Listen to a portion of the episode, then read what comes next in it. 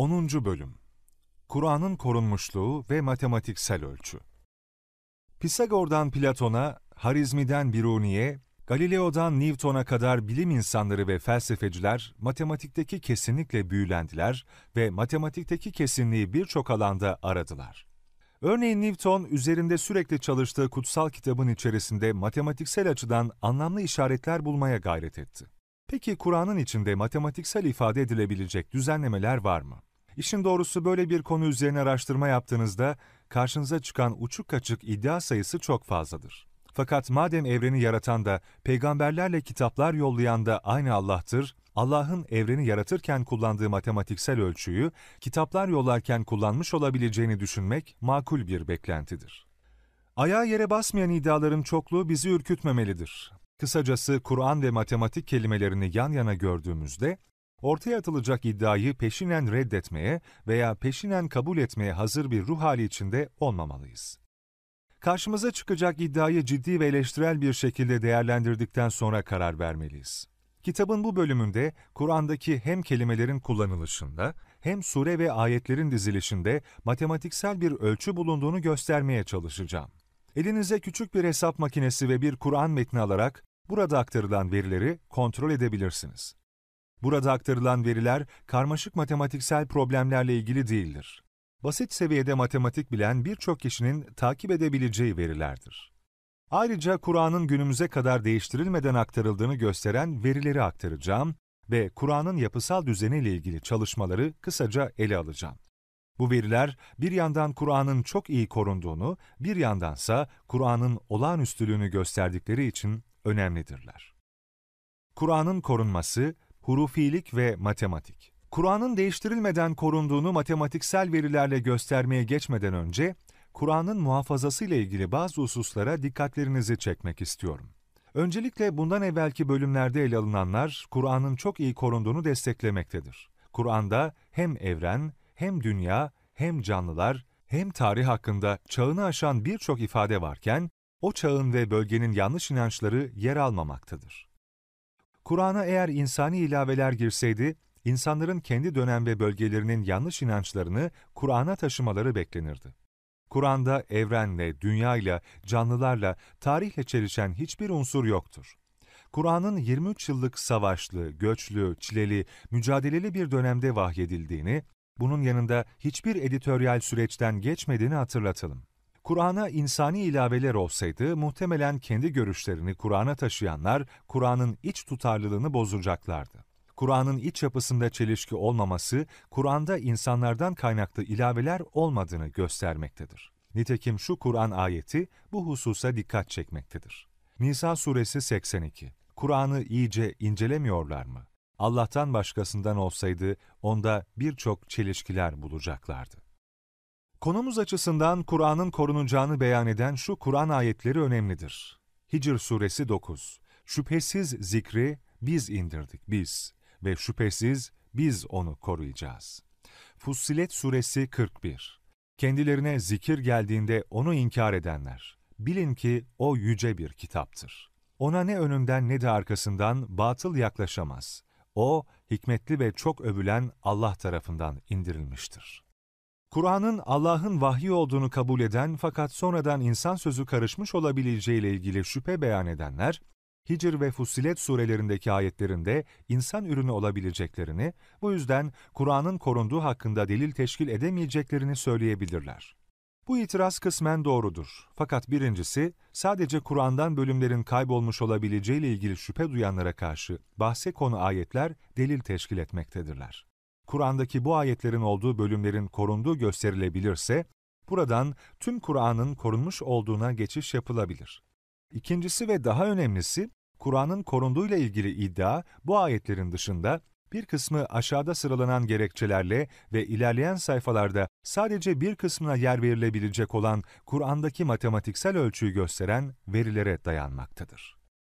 Hz. Muhammed'e vahyedilen Kur'an ayetleri ilk vahiy döneminden itibaren yazılmaya başlanmıştır. Kur'an'da Kur'an el-kitap olarak tanıtılır. Bu bir yazılmış, yazılan ve okunan şey anlamına gelmektedir. Ayrıca Kur'an'ın ilk ayetlerinden olduğu düşünülen Alak suresinde o kalemle yazı yazmayı öğretmiştir denilmekte. Kur'an'ın ilk vahyedilen surelerinden biri olduğu düşünülen Kalem suresinin başında kaleme ve yazdıklarına andolsun ayeti geçmektedir.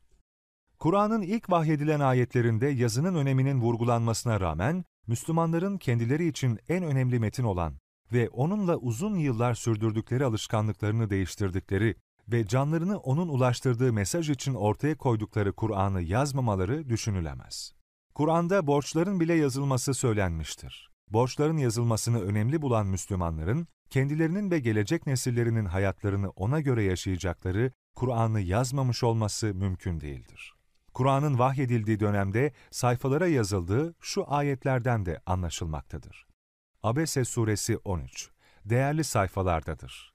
Yücedirler, temizdirler. Yazıcıların elleriyle yazılmışlardır. Değerli, iyi yazıcıların. Hazreti Muhammed'in sayfaları okuduğunu söyleyen şu ayetlerde Kur'an'ın vahyedilirken yazıldığını göstermektedir. Beyyine Suresi 2 Allah tarafından gönderilmiş tertemiz sahifeleri okuyan bir elçidir. O sahifelerde dosdoğru hükümler vardır.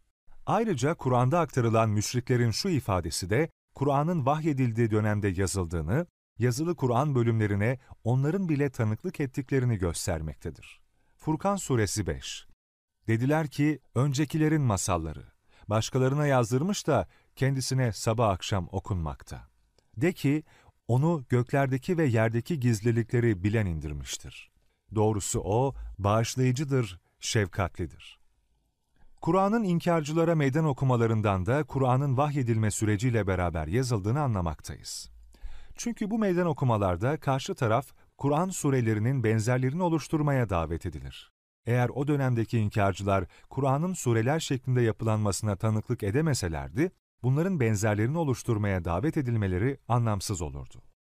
Hud suresi 13 Yoksa onu o uydurdu mu diyorlar. De ki, öyleyse haydi onun benzeri uydurulmuş on sure getirin eğer doğru sözlülerseniz.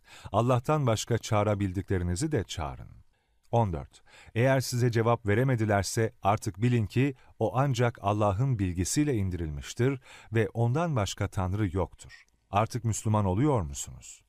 Bakara suresi 23 Eğer kulumuza indirdiğimizden şüphe içindeyseniz, haydi onun benzeri bir sure getirin. Allah dışındaki tanıdıklarınızı da çağırın. Eğer doğru sözlüyseniz. 24. Eğer yapamazsanız ki asla yapamayacaksınız, bu durumda inkarcılar için hazırlanmış, yakıtı insanlarla taşlar olan ateşten sakının. Birçok Müslüman vahyedildiği dönemden başlayarak Kur'an'ı ezberledi. Günümüzde dünyanın dört bir yanında yüz binlerce hafız vardır. Bu hafızlar Kur'an'ı ezberlemenin belli bir gayretle mümkün olduğunu göstermektedirler. Okuryazarlığın yaygın olmadığı, Kur'an'ın vahyedildiği ilk dönemde ezberleme günümüzden daha da çok değer verilen bir beceriydi. Hz. Muhammed döneminde yazılan ve ezberlenen Kur'an, herhangi yazılı bir metin gibi düşünülmemelidir.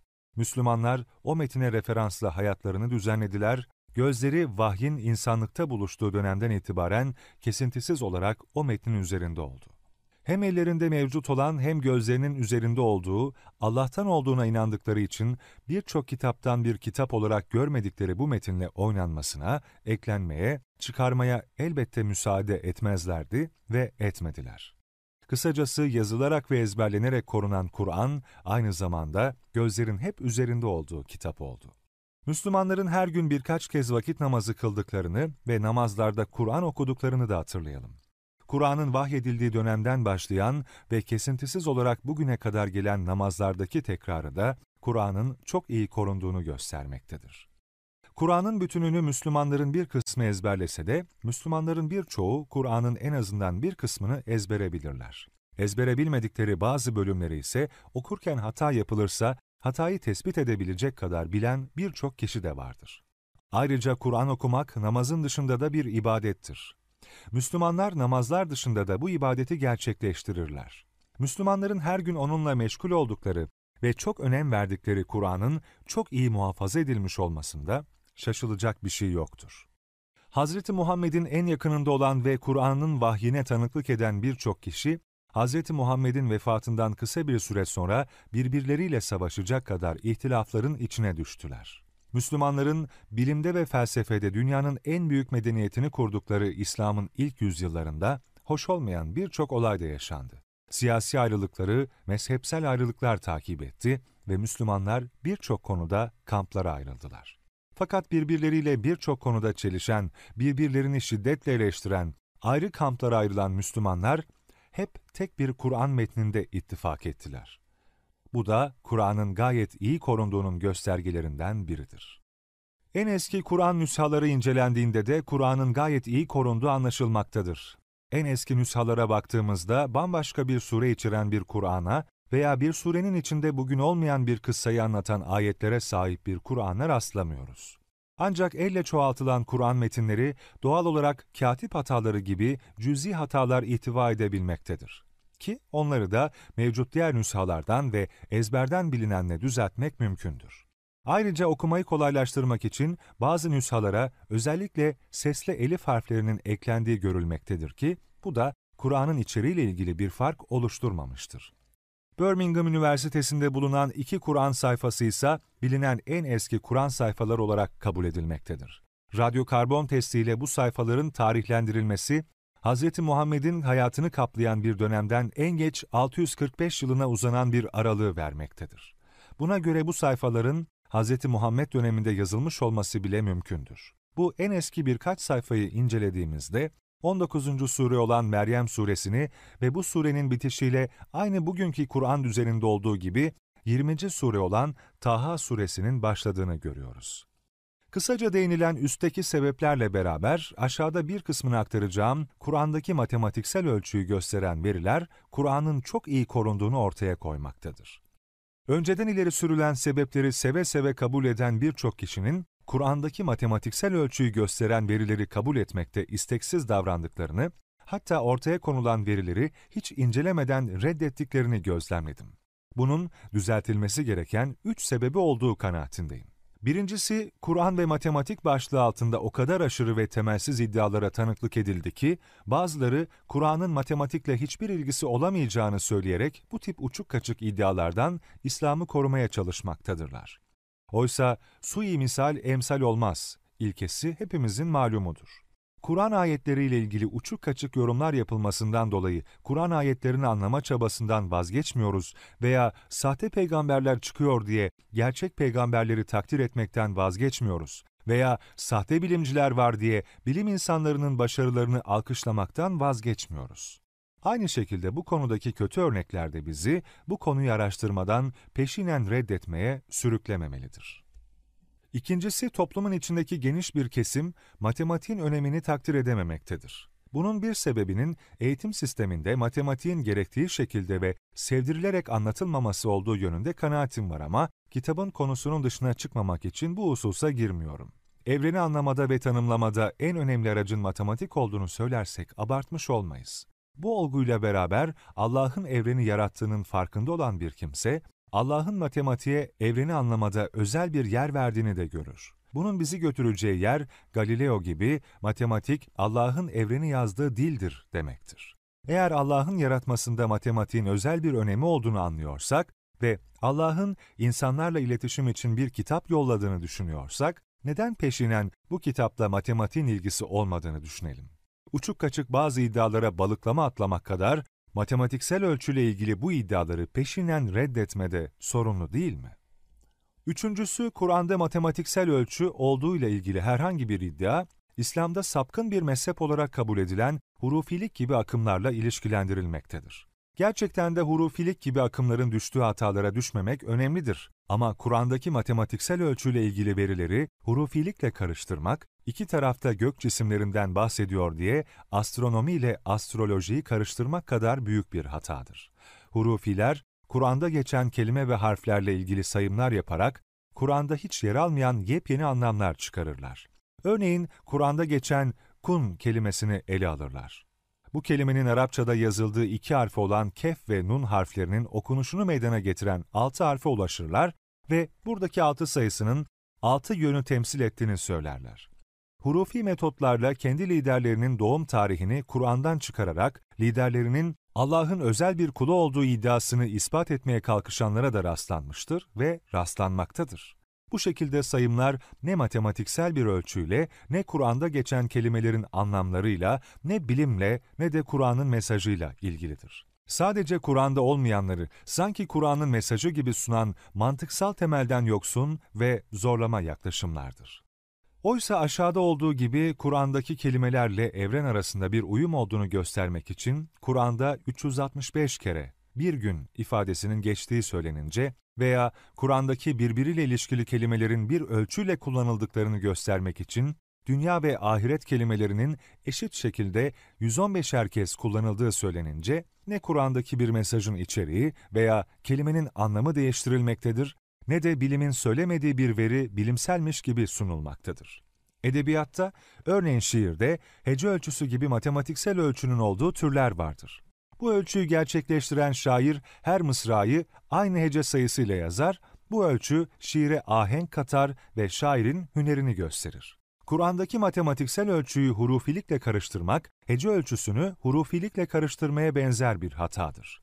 Kur'an'daki matematiksel ölçüde, Kur'an metninin yazımında kullanılmış edebi bir özelliktir. Yazılan bir eserde kelime sayılarını metnin bütününü gözeterek matematiksel bir ölçüde sonlandırmak ve anlamdan taviz vermeden matematiksel bir ölçü gözeterek kullanmak çok zor olduğu için edebiyatta bunun örneklerine pek rastlamayız.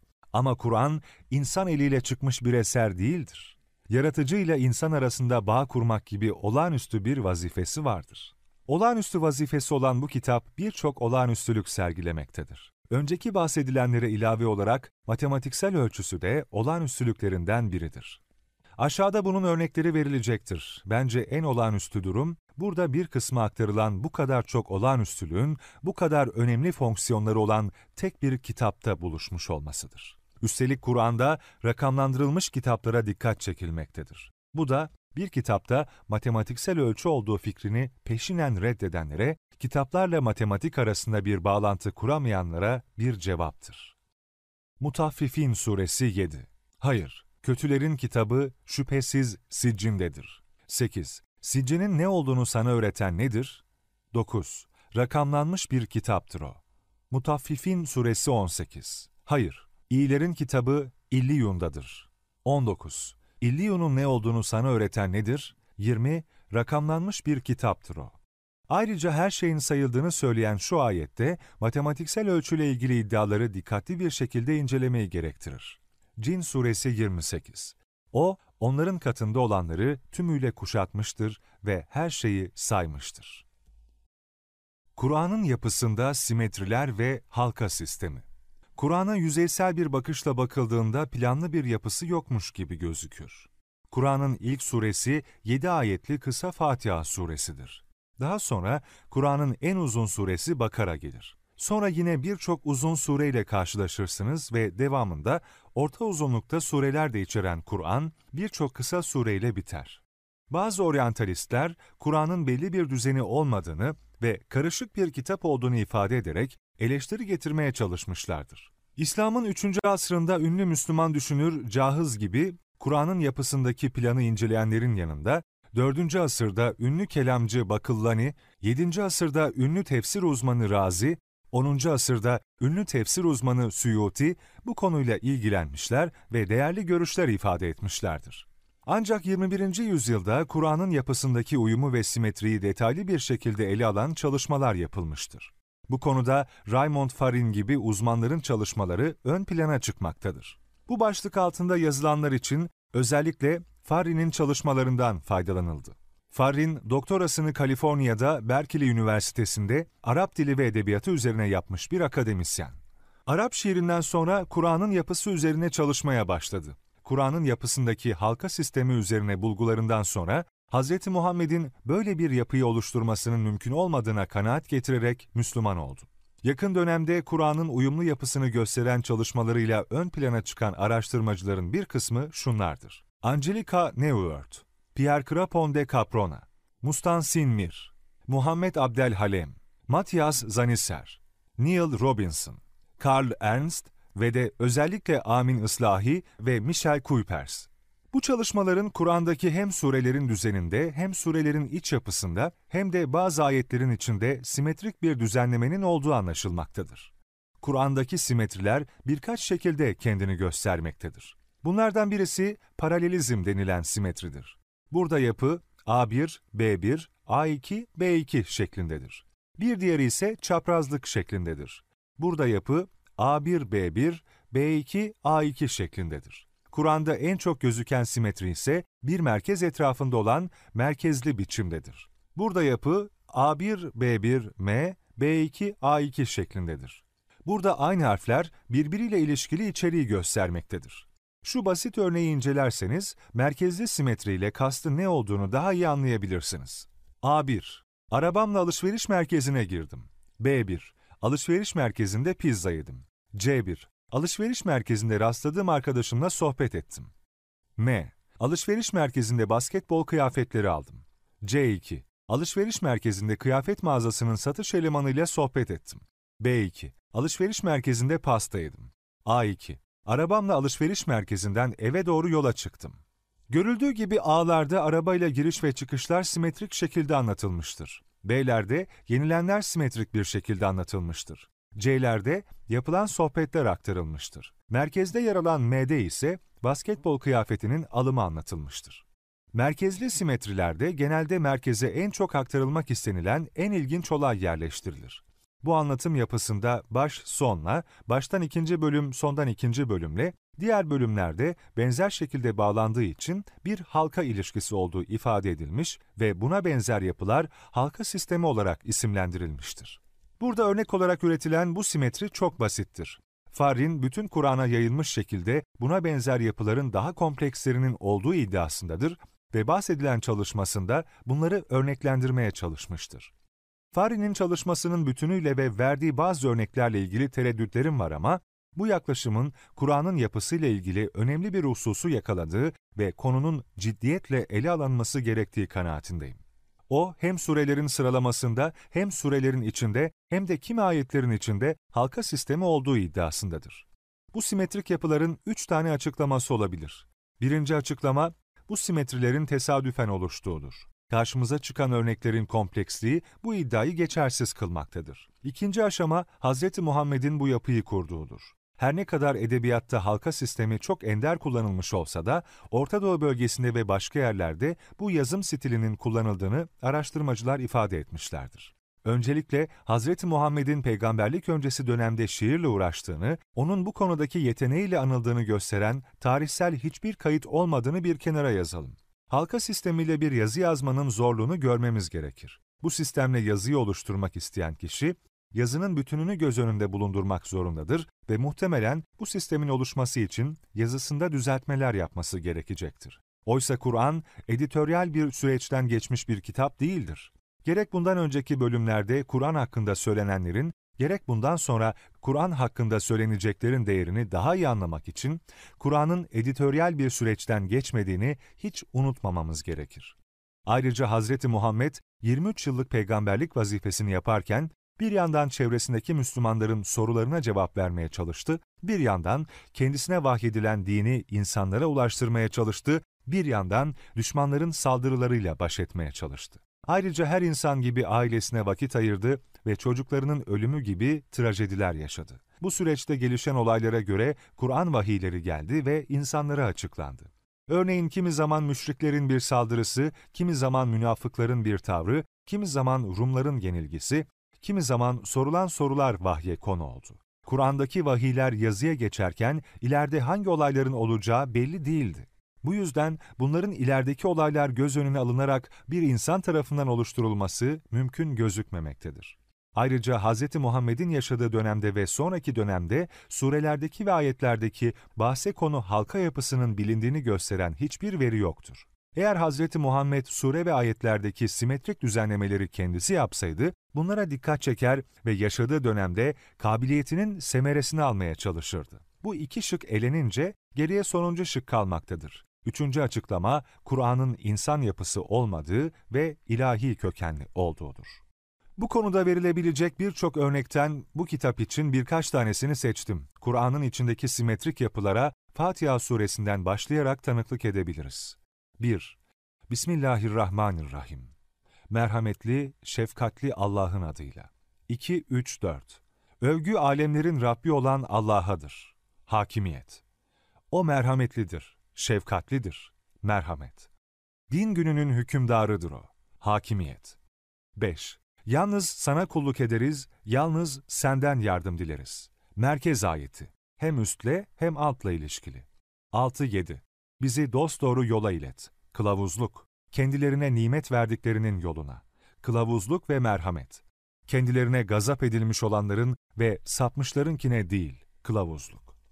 Besmele, Kur'an'daki 114 surenin 113'ünün başında geçerek Kur'an'da çok özel bir yere sahiptir. Fatiha suresinde farklı olarak Besmele numaralı ayetken, diğer surelerde surelerin başında numarasız bir şekilde bulunur. Besmele, Kur'an'ın surelerine giriş ifadesi olarak surenin üstünde bağımsız bir konuma sahiptir. Farin, öncelikle Fatiha suresindeki iki küçük halkaya dikkat çekmiştir. Birinci halka, Allah'ın hakimiyetini ifade eden ikinci ayette Rab ve dördüncü ayette Melik sıfatlarının arasında kalan merhametini ifade eden üçüncü ayetteki Rahman ve Rahim sıfatlarının yer aldığı halkadır. İkinci halkanın ortasında da merhamet vurgusu vardır. 6. ayetteki doğru yola iletilme ve 7. ayetteki gazap edilen ve sapmışlardan olmama duasının arasında 7. ayette nimet verilenlerden olma duası vardır. İki küçük halkanın da merkezi merhamet vurgusunu simetrik bir şekilde barındırmaktadır. Surenin bütününde ise önce Allah'ı sıfatlarıyla tarif eden bölüm vardır, sonra 5. ayet olan merkezde üst bölümü alttaki dua ayetlerine bağlayan kulun ağzından Allah'a kulluk ettiğini ve yardım istediğini beyan eden cümle vardır. Sonrasında ise kulun ağzından Allah'a dualar vardır. Görüldüğü gibi Fatiha suresinde karşımıza Kur'an'da en sık gözüken simetri şekli olan merkezli simetriler yer almaktadır. Surenin merkez cümlesi üst ayetleri alt ayetlerle bağlar niteliktedir. Üstteki ayetlerde Allah'ın hakimiyetini ve merhametini anlatan ayetlerden sonra merkez cümlede bu sıfatların gereği olarak yalnız sana kulluk ederiz denilmektedir. Bu sıfatlara sahip olan ve kulluk edilen Allah, kendisine dua edip yönelmemiz gereken varlıktır. Bu yüzden merkez ayetin devamında yalnız senden yardım dileriz denilmektedir ve sonraki ayetlerde ise bu yardım için dua edilmektedir. Kısacası merkezdeki ayet, ilk kısmıyla üstteki bölümle, ikinci kısmıyla alttaki bölümle bağlantılı olup, bu iki bölümü çok güzel bir uyumla birbirine bağlamaktadır. Kur'an'ın yapısı açısından diğer önemli bir husus, sureler arası ilişkidir. Kur'an'da Fatiha suresi birinci sure olmak açısından özel bir yere sahip olduğu gibi, Nas suresi 114. yani sonuncu sure olmak açısından özel bir yere sahiptir. Bu sureler arasında gözüken paralelliğin özel önemi vardır çünkü Kur'an'ın başının ve sonunun olması gereken yerlerde olduğunu gösterip mevcut sure sıralamasına destek vermektedir. Her iki surede besmele ve ilaveten altı ayetten oluşmaktadır. Her iki surenin girişi de Allah'ın sıfatlarının sayılmasıyla başlamaktadır ve her iki surede de geçen Allah'ın Rab, Melik gibi sıfatları ortaktır. Her iki surede de Allah'a sığınılarak dua edilmektedir. Fatiha suresinde iki olumsuzdan, gazap edilmişlerden ve sapmışlardan sığınılmaktadır. Nas suresinde insanlara vesvese veren iki kaynaktan, insanlardan ve cinlerden sığınılmaktadır. Ayrıca 114. sure olan Nas suresi, 113. sure olan Felak suresiyle ilişkilidir. Aşağı yukarı bütün tefsircilerin bu sureler arasındaki ilişki dikkatlerini çekmiştir ve bu iki sure beraber Muavvizeteyn sureleri olarak anılmaktadır. 113. surede dışarıdan gelen tehlikelerden Allah'a sığınılır, 114. surede insanın içine şüpheler atanlardan Allah'a sığınılır. İki surede de Besmele'den sonraki ayette Allah'ın Rab sıfatı geçmektedir. İki kısa surede kötülüklerden Allah'a sığınmayı içerir ve uzunlukları birbirine çok yakın olan dua formundadırlar. Burada Kur'an'ın yapısı açısından önemli olan husus şudur. Bu iki surenin bir çift oluşturması, Kur'an'ın yapısındaki istisnai bir durum değildir. Modern dönemde Amin İslahi, Michel Kuipers ve Farin gibi araştırmacılar, Kur'an'ın çok büyük bir bölümünün çiftler halindeki surelerden oluştuğunu iddia etmişlerdir. Şimdi de 12. sure olan Yusuf suresini uzun sureleri temsilen ele alıp, onun içindeki simetrik unsurları inceleyelim. Sureyi dikkatle okuduğumuzda surede şöyle bir halka yapısı olduğunu görüyoruz. A1 Giriş, Kur'an'ın geçmiş kıssaları anlatması. B1 Hazreti Yusuf'un rüyası. C1 Kardeşlerinin oynadığı oyun. Mısır'a seyahat. D1. Hazreti Yusuf'un kuyudan kurtularak eve yerleşmesi. E1. Hazreti Yusuf'u baştan çıkarma teşebbüsü. M. Mahkumlarla kralın rüyaları ve Hazreti Yusuf'un bunları yorumlaması. Tevhid mesajının verilmesi. E2. Hazreti Yusuf'u baştan çıkarma teşebbüsünün ortaya çıkması. D2. Hazreti Yusuf'un otoritesi olan bir yönetici olarak ülkeye yerleşmesi. C2. Hazreti Yusuf'un kardeşlerine oynadığı oyun, Mısır'a seyahat. B2. Hazreti Yusuf'un rüyasının gerçekleşmesi. A2. Sonuç, Kur'an'ın anlattığı kıssalardan ibret almak. Elinize bir Kur'an çevirisi alıp da Yusuf suresini okursanız, suredeki merkezli simetri olarak anılan halka sistemine tanıklık edebilirsiniz. Görüldüğü gibi E1 ve E2, D1 ve D2, C1 ve C2, B1 ve B2, A1 ve A2 arasında bir simetri ve birbirinin tamamlayıcısı olan bir ilişki mevcuttur. Kısa bir sure için Fatiha suresini ve uzun bir sure için Yusuf suresini ele aldıktan sonra son olarak Kur'an'ın en iyi bilinen ayetlerinden biri olan Ayetel Kürsi'yi inceleyip Bakara suresinin 255. ayeti olan bu ayetin içindeki halka yapısını göstermeye çalışacağım. Önce ayetin çevirisine bütün olarak bakalım. Bakara suresi 255. Allah, ondan başka ilah yoktur. Diridir, kendine yeterlidir. Ona uyuklama ve uyku tutmaz. Göklerde ve yerde ne varsa hepsi O'nundur. İzni olmaksızın O'nun katında şefaatte kim bulunabilir? O, önlerindekini ve arkalarındakini bilir. Dilediği kadarının dışında O'nun ilminden hiçbir şeyi kavrayamazlar. O'nun kürsüsü bütün gökleri ve yeri kaplar. Onların korunması O'na zor gelmez. O pek yücedir, pek büyüktür. Bu surenin halka sistemi için iyi bir örnek olduğu kanaatindeyim. Birçoğumuz defalarca bu ayeti okumuşuzdur ama ayetin içindeki simetrileri fark etmemişizdir. Bir hayat boyunca binlerce kez bu ayeti okuduğumuzda simetrilerini fark edemediysek, surelerin içindeki simetrilerin neden insanlar tarafından yüzlerce yıl fark edilmediğine şaşırmamamız lazım. Bu ayeti kendisini oluşturan dokuz cümleye ayırıp inceleyelim. A1. Allah, ondan başka ilah yoktur, diridir, kendine yeterlidir. Kelime-i şehadet ve Allah'ın iki sıfatı. B1. Onu uyuklama ve uyku tutmaz. Koruması mükemmel. C1. Göklerde ve yerde ne varsa hepsi O'nundur. Her şeyin sahibi. D1. İzni olmaksızın O'nun katında şefaatte kim bulunabilir? Tam kontrol ancak iznine bağlı. M. O önlerindekileri ve arkalarındakini bilir. Merkez bölüm. D2. Dilediği kadarının dışında onun ilminden hiçbir şeyi kavrayamazlar. Tam kontrol ancak iznine bağlı. C2. Onun kürsüsü bütün gökleri ve yeri kaplar. Her şeyin sahibi. B2. Onların korunması ona zor gelmez. Koruması mükemmel. A2. O pek yücedir, pek büyüktür. Allah'ın iki sıfatı. Ayeti cümlelere bölersek A1 ve A2'yi, B1 ve B2'yi, C1 ve C2'yi, D1 ve D2'yi beraber incelersek simetrileri rahatlıkla fark ederiz. İlk cümle olan A1 kısmında kelime-i şehadetten sonra Allah'ın yüceliğini ifade eden iki sıfatı geçmektedir. Simetrik şekilde A2 olan son cümlede de Allah'ın yüceliğini ifade eden iki sıfatı geçmektedir. B1 ve B2'nin her ikisi de Allah'ın korumasındaki mükemmelliği anlatmaktadır. Her şeyin varlığını devam ettiren Allah'ı, uyku ve uyuklama tutmadığı gibi, yeryüzünün ve gökyüzünün korunmasında onun için bir zorluk da yoktur. Kısacası, Allah'ın varlığını devam ettirmesinin önünde hiçbir engel yoktur. C1 ve C2, Allah'ın bütün varlığın sahibi olduğunu anlatmaktadır. D1 ve D2, Allah'ın şefaat üzerinde de, bilgi üzerinde de tam kontrolü olduğunu, ancak iznine bağlı olarak oluşumların gerçekleşebileceğini ifade etmektedir. Merkezdeki cümlede ön ve arka kelimelerinin geçmesi de enteresandır. Ön kelimesinin bu merkez cümleyi ayetin ilk bölümüne, son kelimesinin ise sonraki bölümüne bağladığı düşünülebilir. Görüldüğü gibi birçok kişinin içindeki simetrilerin hiç farkında olmadan hızlıca okuyup geçtiği, Müslümanların en çok okuduğu ayetlerden biri olan Ayet-el Kürsi'nin yapısı edebi bir incelikle tasarlanmıştır. Kur'an'daki bu simetriler verilebilecek birçok örneğin küçük bir kısmını oluşturmaktadır. Bunların tesadüfen oluştuğunu söylemek mantıklı bir açıklama değildir. Ayrıca Hz. Muhammed'in hayatında hiçbir getirisini görmediği, yaşarken gündeme gelmeyen bu yapıları oluşturduğunu, üstelik bunları düşmanları kendisini yok etmek isterken, çevresindekiler soru yağmuruna tutarken, kendisinin nasıl tamamlanacağını bilmediği 23 yılda tamamlanan ve hiçbir editoryal süreç geçirmeyen bir kitap içerisinde gerçekleştirdiğini söylemekte iyi bir açıklama değildir. Kur'an'ın yapısındaki düzenlemeler diğer birçok örnek gibi olağanüstülüğünü desteklemektedir. Evren ve kelimelerin uyumunda matematik. Evreni yaratan Allah aynı zamanda Kur'an'ı vahyeden Allah'tır.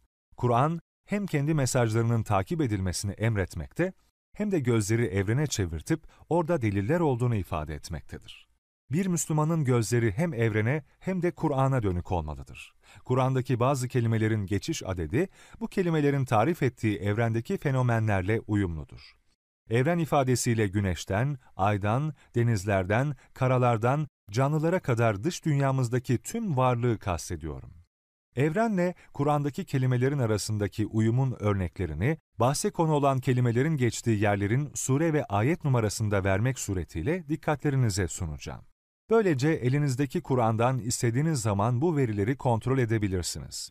Ayrıca Kur'an'daki kelimelerin geçiş yerlerini bu konuda size yardımcı olabilecek birçok bilgisayar programıyla da denetleyebilirsiniz. Bu kitaba bu verileri almadan önce birçok kişinin bu verileri kontrol edip onayladığını da belirtmek istiyorum.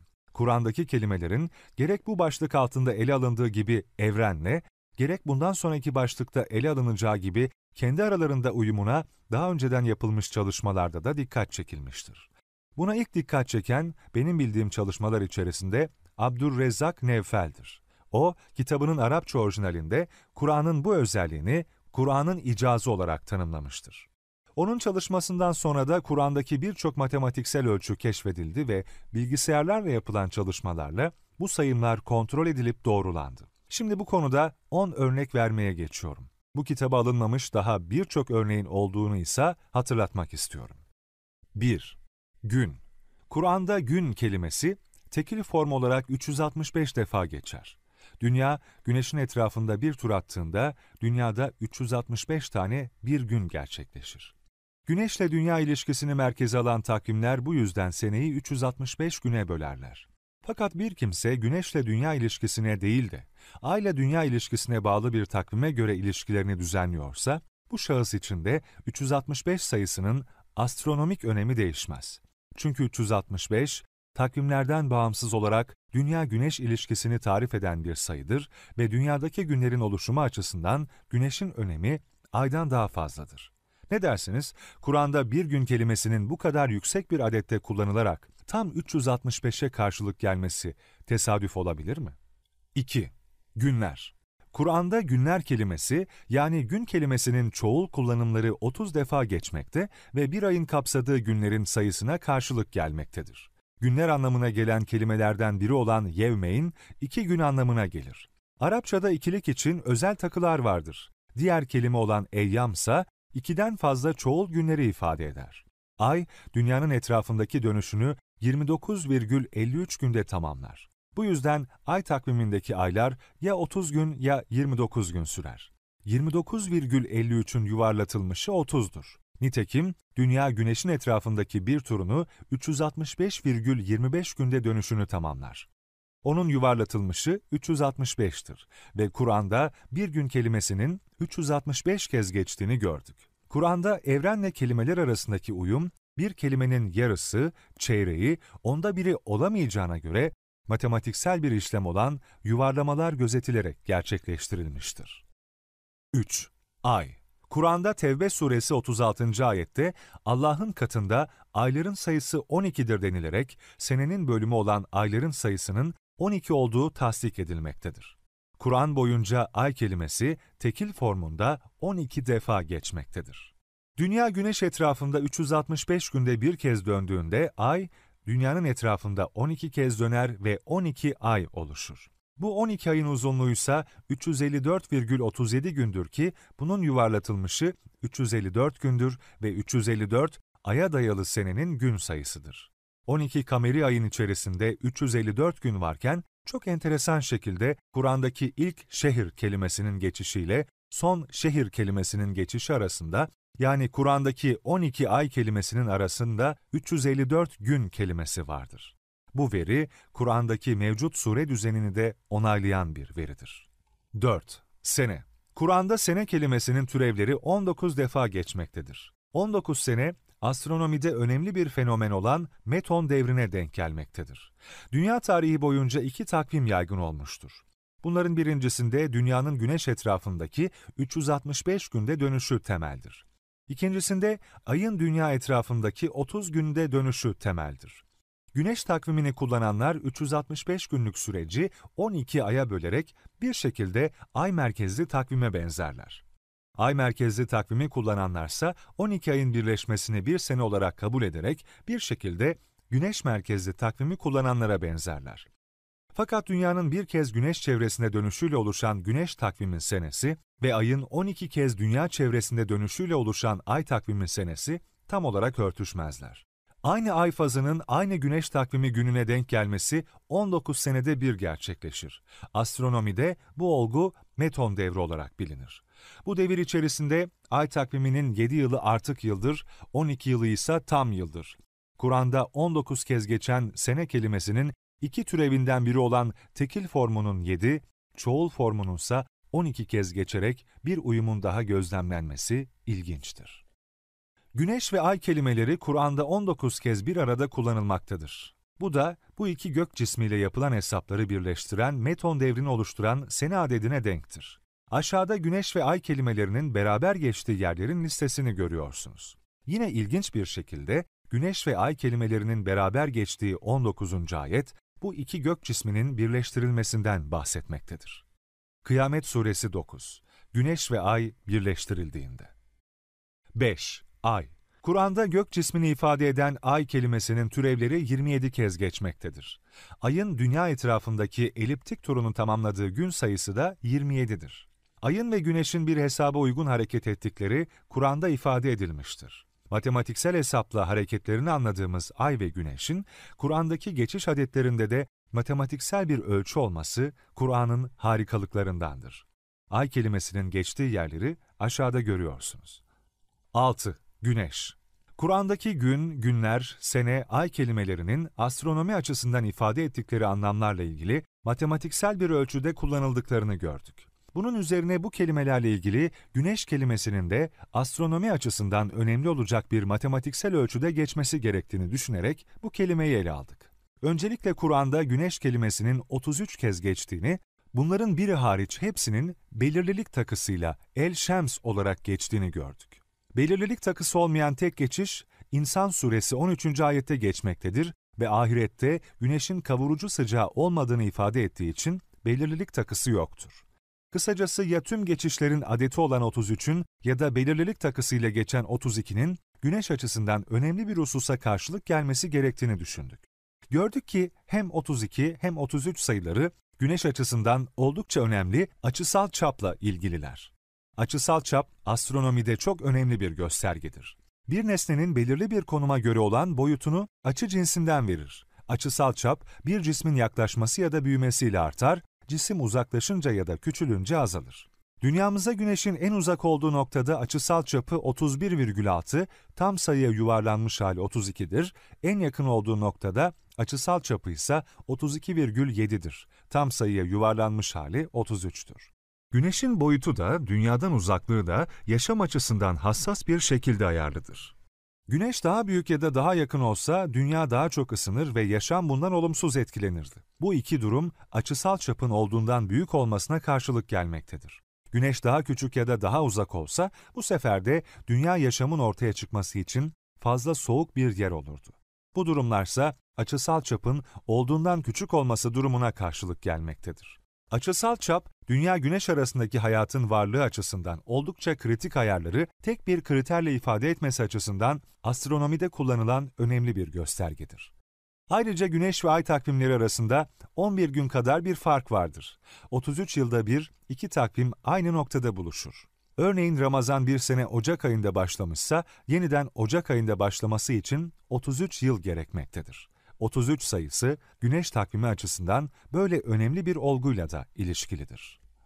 7. Yedi gök Kur'an'da yedi gök ifadesi yedi kez geçmektedir. Bu arada Nebe suresi 12. ayette göklerden bahsedilirken yedi sağlam denilmekte fakat yedi gök denilmemektedir. Burada da yedi gök ifadesi kullanılsaydı bu ifade sekiz kez geçmiş olacaktı ve matematiksel ölçüsü bozulacaktı.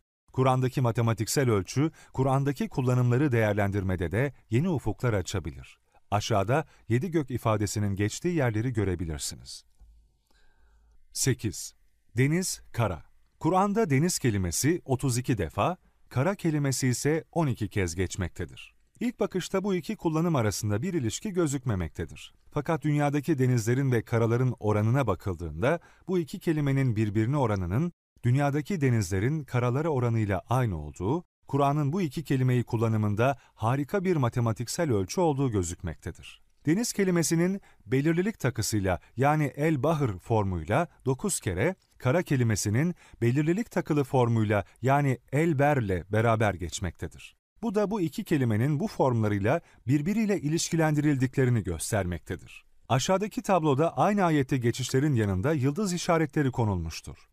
Dünyanın yüz ölçümü 510 milyon kilometre kare kadar bir alandır. Bunun 360 milyon kilometre kare kadarı denizler, 135 milyon kilometre kare kadar bir alansa karalardır. Kur'an'daki kara ve deniz kelimelerinin birbirlerine oranları 12 bölü 32 eşittir 0.375 iken, dünyadaki karaların ve denizlerin birbirine oranı da 135 milyon kilometre kare bölü 360 milyon kilometre kare eşittir 0.375 ile aynı orandadır. Bu alanların dışında tam olarak deniz veya kara olduğu söylenemeyecek olan buzullarla kaplı bölge ise 15 milyon kilometre kare kadar bir alandır. 24. sure 40. ayetteki belirlilik takısı almaksızın bir kez geçen bahır kelimesi buzullara karşılık geliyor olabilir mi? Dünyadaki denizler ve karalar arasındaki matematiksel oranın aynısının Kur'an'da deniz ve karaları ifade eden kelimeler arasında olması sizce tesadüf olabilir mi? 9. Demir Kur'an'da Sebe suresi 10. ayette Davud'a demiri yumuşattık denilerek demirden bahsedilmektedir. Veya Ali İmran suresi 14. ayette olduğu gibi insanların mal hırsını anlatmak için altın ve gümüşten bahsedilmektedir. Fakat sadece Hadid suresi 25. ayette demirden bahsedilirken demir ayetin ana konularından biridir. Diğer ayetlerde Davud'a verilenler veya insanların mal hırsları gibi odak noktaları bağlamında demirden, altından, gümüşten bahsedilmektedir. Nitekim bu ayetteki demirden bahsedilmesi üzerine surenin ismi Hadid suresi olmuştur. Kur'an'daki bir elementin veya bir metalin sure ismi olarak kullanılmasının tek örneği bu suredir. İlgili ayet şöyledir. Hadid suresi 25. Andolsun ki elçilerimizi açık kanıtlarla gönderdik ve onlarla birlikte kitabı ve ölçüyü indirdik ki insanlar adaleti ayakta tutsunlar. Ve demiri de indirdik. Onda zorlu bir kuvvet ve insanlar için yararlar vardır. Bir elementin en temel özelliği atom numarasıdır. Atom numarası sadece belirli bir elemente aittir ve o elementi tanımlar. Demirin atom numarası 26'dır. Bir elementin atom numarası onu oluşturan proton sayısını verir. Demirin atom numarasının 26 olması, onu oluşturan 26 proton olduğu anlamına gelir. Hadid suresinin başından demirden bahseden 25. ayetin sonuna kadar Kur'an mesajının en temel kelimesi olduğunu söyleyebileceğimiz Allah kelimesi 26 defa geçer. Ayrıca demirden bahseden ayet 25. ayettir ve bu surenin başındaki numarasız besmeleyi de sayarsak da demirin atom numarası olan 26'ya ulaşırız. İlaveten Kur'an'ın vahyedildiği dönemde yazıda kullanılan harfler aynı zamanda sayı olarak kullanılıyordu ve her harf bir sayısal değere karşılık geliyordu. Hadid kelimesinin Arapçasını oluşturan dört harfin sayısal değerlerinin toplamının 26 olması da ilginçtir. H 8, Da 4, Y 10, Da 4. Atomların proton sayıları farklı olursa farklı atom olurlar. Ama aynı atomların farklı nötron sayıları olabilir. Ve bunlar aynı atomun farklı izotoplarını oluşturur. Demir atomunun 4 tane kararlı izotopu vardır. Demir atomunun izotoplarından birisi 57'dir ve 57 aynı zamanda Hadid suresinin Kur'an'daki sure numarasıdır. Bu sure aynı zamanda Kur'an'ın sondan 58. suresidir. 58 ise demirin 4 kararlı izotopundan diğeridir. Önceki verilerden farklı olarak bu veriler, Kur'an'daki kelimelerin kullanımı gibi, Kur'an'daki sure ve ayet numaralarının da kasıtlı bir düzenlemenin ürünü olduklarını ortaya koymaktadır. Bu konuda tek başına bu veriler yetersiz bulunabilir. Fakat aşağıdaki başlıkta çift ve tek konusunda ortaya konulan verilerin bu konuda yeterince ikna edici olacağı kanaatindeyim. 10. Bal arısı Arı ile ilgili vereceğim örnekte demir konusunda olduğu gibi Kur'an'daki sure ve ayet düzenlemelerinin de belli hikmetlerle yapıldığını göstermeye yöneliktir. Bu konuda daha ikna edici örnekleri çift ve tekle ilgili başlıkta bulabileceğinizi tekrar hatırlatıyorum. Kur'an'da arı dışında başka hayvanlardan da bahsedilir. Başka hayvanların isimleriyle de anılan sureler vardır. Fakat daha önceki canlılarla ilgili kitabın dördüncü bölümünde görüldüğü gibi, Kur'an'da hiçbir hayvanın yaptıkları iki ayet boyunca sadece o hayvanın yaptıklarına odaklanılarak aktarılmamaktadır. Bu yüzden Kur'an'da arılara özel bir yer verildiği görülmektedir. Özel bir yeri olan canlı ile ilgili özel bir işaretin olması da mümkündür. Arıların yaptıkları ve özellikleri 16. sure olan Nahl suresinde anlatılmaktadır. Erkek bal arısının kromozom sayısı da 16'dır. Dişi bal arısının kromozom sayısı ise 2N olarak 16 çarpı 2 32'dir. Dünyanın her yerindeki bal arılarının kromozom sayısı böyledir. Ayrıca Nahl suresi 128 ayetten oluşmaktadır. 128 ise 16'nın 8, 32'nin 4 katına eşittir. Bu surenin 16. ayetinin en kısa ayet olmasına ve son ayeti olan 128. ayetinin 32 harf olmasına da dikkat çekilmiştir. Bu 128 ayetin içinde Allah kelimesinin geçtiği 64 ayetin ve Allah kelimesinin geçmediği de 64 ayetin olması da ilginç bir gözlemdir. Kelimelerin uyumunda matematik. Kur'an'da geçen birbirleriyle ilişkili kelimelerin kullanımında da matematiksel bir ölçü bulunmaktadır. Örneklere geçmeden önce bunlar hakkında yapılabilecek muhtemel açıklamaları gözden geçirelim. Bunlara karşı gösterilebilecek üç reaksiyon vardır. Birincisi, sunulan örneklerin yanlış veya tesadüfen gerçekleşen uyumlar olduğu söylenip, matematiksel bir ölçü olduğu iddiası reddedilebilir. İkincisi, Muhammed'in kendi kabiliyetiyle Kur'an'da böylesi bir özelliği gerçekleştirdiği söylenebilir. Üçüncüsü, Kur'an'ın bu özelliğinin Kur'an'ın ilahi kökeninden kaynaklandığı, Kur'an'ın olağanüstülülüğünü ve değişmeden korunduğunu gösterdiği kabul edilebilir. Birincisi, Kur'an 6000 küsur ayetten oluşan orta kalınlıkta tek bir kitaptır. Yüksek sayıda kelime tekrarlarını da kapsayan bu kadar farklı matematiksel uyum örneğinin tek bir kitapta tesadüfen bulunduğunu söylemek insafla bağdaşmaz. Yanlış veri iddialarına karşılıksa kelimelerin geçtiği yerler belirtildi ki isteyen kontrol etsin. Aynı tek kitabın tarihte oynadığı önemli rolü evren, dünya, canlılar ve tarih hakkındaki muazzam açıklamalarını da hatırlayalım. Önceki bölümlerde yapılan muazzam açıklamaları yapan tek kitabın içinde matematiksel ölçü örneklerinin de çıkması bu örneklerin olağanüstülülüğünü daha da artırmaz mı?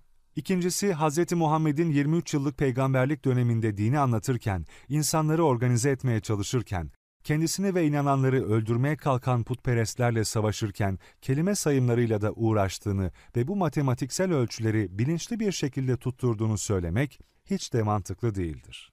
Günümüzde ancak bilgisayar yardımıyla kontrolü yapılan bu sayımların 23 yıl içerisinde parça parça açıklanan vahiyler gelirken gözetildiğini ve kasıtla bunun gerçekleştirildiğini söylemek inandırıcı değildir. Bir kitap yazarına kitabında bir mana kaybına sebep olmadan, bilgisayar kullanmadan, kullandığı kelimeler arasında matematiksel bir ölçü gözetmesinin ne kadar mümkün olduğunu sorgulayan veya bu yazarın yerine kendisini koyan kimse, böyle bir alternatifin ne kadar olasılık dışı olduğunu anlayacaktır. Üstelik farz-ı muhali bir an için kabul ederek bu matematiksel ölçü örneklerini Hz. Muhammed'in oluşturduğunu düşünelim. Kendisi yaşarken hiç faydasını görmeyeceği bir ölçüyü oluşturmak için neden uğraşmış olsun ve neden buna dikkat çekmeden vefat etmiş olsun? Kendisine yaşarken hiçbir faydası olmayacak böyle bir özellik için emek vermesine değmezdi. Üçüncü şıkkın doğru alternatif olduğu kanaatindeyim. Bu kadar çok matematiksel ölçü örneği tesadüfen de oluşamaz. Hz. Muhammed tarafından yapılmış da olamaz. Kur'an'daki matematiksel ölçü hem Kur'an'ın çok iyi korunduğunu hem de kelime seçimlerinin ilahi kökenli olduğunu göstermektedir. Şimdi 20 örnek vermeye geçiyorum. Bu örneklerin geniş bir kümenin bir bölümü olduğunu belirtmek istiyorum. 1. Dünya, ahiret. Kur'an'ı bir kez okuyan biri bile Kur'an'daki dünya ve ahiret kavramlarının ilişkisine tanıklık eder. Birbiriyle ilişkileri açık ve Kur'an'da oldukça sık tekrarlanan bu iki kelime 115'er defa eşit olarak geçmektedir. 2. Melek, şeytan.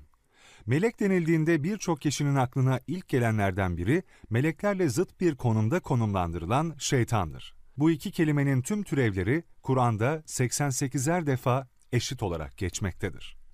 3. Fayda, bozgunculuk. Kur'ani bir kavram olarak fayda, olumlu bir içeriğe sahiptir. İnsanların faydalı olması tasvip edilmektedir. Buna karşın bozgunculuk, kınanan ve istenmeyen bir durumu ifade etmektedir. Birbirlerine zıt anlama sahip bu iki kelime, ellişer defa eşit olarak geçmektedir. 4. Yakın, uzak. Yakın ve uzak kelimelerinin birbiriyle ilişkileri açıktır. Bu iki kelime Kur'an'da onar defa eşit olarak geçmektedir. 5. Sıkıntı, huzur.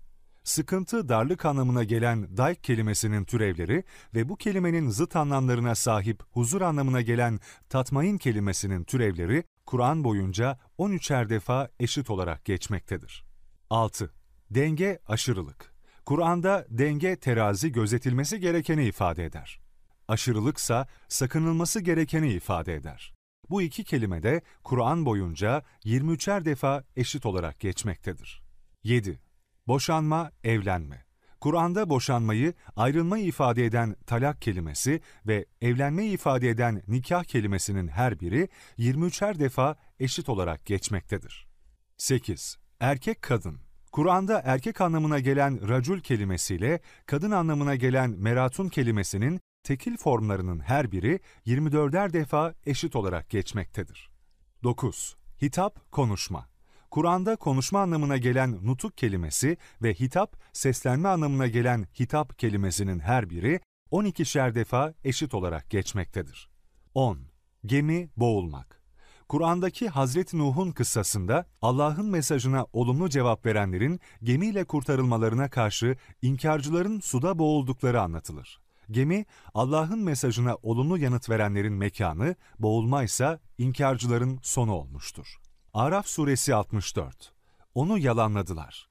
Onu ve beraberinde gemide bulunanları kurtardık. Ayetlerimizi yalanlayanları ise boğduk. Onlar körleşmiş bir kavimdiler. Kur'an boyunca gemi ve boğulma kelimeleri eşit olarak 23'er defa geçmektedir. Bu kelimelerin arasındaki bağlantıyı beraber geçtikleri şu ayetlerde görebilirsiniz. Araf suresi 64, Yunus suresi 73, Hud suresi 37 ve Müminun suresi 27. 11. Adem İsa Kur'an'da Ali İmran suresi 59. ayette başka peygamberler arasında benzeri yapılmamış bir benzetme Hazreti Adem ve Hazreti İsa arasında yapılmıştır. İlginç şekilde Kur'an'da aralarında özel bir benzetme yapılmış olan Adem ve İsa isimleri 25'er defa eşit olarak geçmektedir. Ali İmran suresi 59 Şüphesiz ki Allah katında İsa'nın durumu Adem'in durumu gibidir. Onu topraktan yarattı, sonra ona ol dedi ve o da oldu. 12. O gün kıyamet günü. Kur'an'da birbirleriyle zıt kelimelerin kullanımlarında matematiksel ölçü gözüktüğü gibi birbirlerine yakın anlamlı kelimeler arasında da matematiksel ölçü gözükmektedir. Örneğin ahiretteki yeniden yaratılışı belirtmek için kullanılan o gün ve kıyamet günü ifadeleri 70'er defa eşit olarak geçmektedir. 13. Hastalık ve eziyet. Hastalık ve eziyet kelimeleriyle insanların kaçındıkları istenmeyen durumlar ifade edilmektedir. Birbirleriyle ilişkili bu iki kelimenin tüm türevleri Kur'an boyunca 24'er defa eşit olarak geçmektedir. 14. Kirlilik, pislik. Kirlilik ve pislik kelimelerinin okunuşları da anlamları da birbirine çok yakındır. Kur'an boyunca bu iki kelime onar defa eşit olarak geçmektedir. 15. Peygamber, haber. Türkçe'de kullandığımız peygamber kelimesinin Arapçadaki karşılığı nebi kelimesidir ve kökü haber anlamına gelen nebe kelimesidir. Nebi kelimesi, peygamberlerin Allah tarafından insanlara gönderdiği haberi ulaştırdıklarını ifade eder. Kur'an boyunca peygamber ve haber kelimeleri oldukça yüksek sayılarda 80'er defa eşit olarak geçmektedir. 16. Bitki, ağaç. Kur'an boyunca bitki kelimesinin türevleri ve ağaç anlamına gelen şecer kelimesinin türevleri 26'şar defa eşit olarak geçmektedir. 17. Kınanma, yerilme.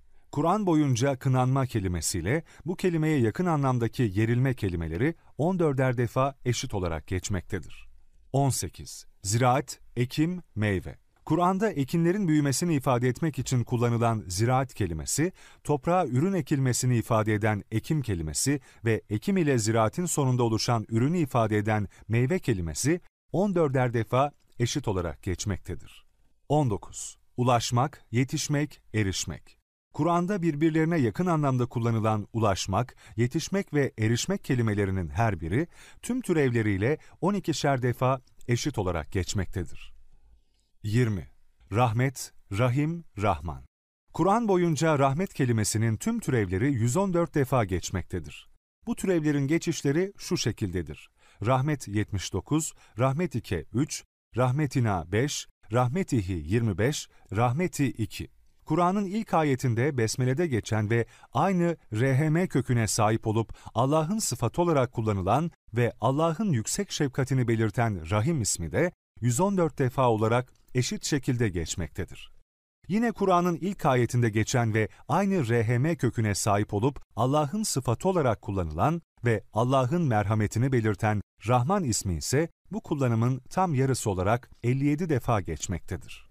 Bu kadar çok kelimenin böylesine matematiksel bir ölçüde geçmesi, Kur'an'ın birçok güzelliğinden birisidir. Kur'an ayetlerinin Hz. Muhammed tarafından inananlara karşılaşılan sorunlarla da ilgili olarak 20 yıl aşkın bir sürede açıklandığını ve Kur'an'ın günümüzün kitapları gibi hiçbir editoryal süreçten geçmediğini bir kez daha hatırlayalım.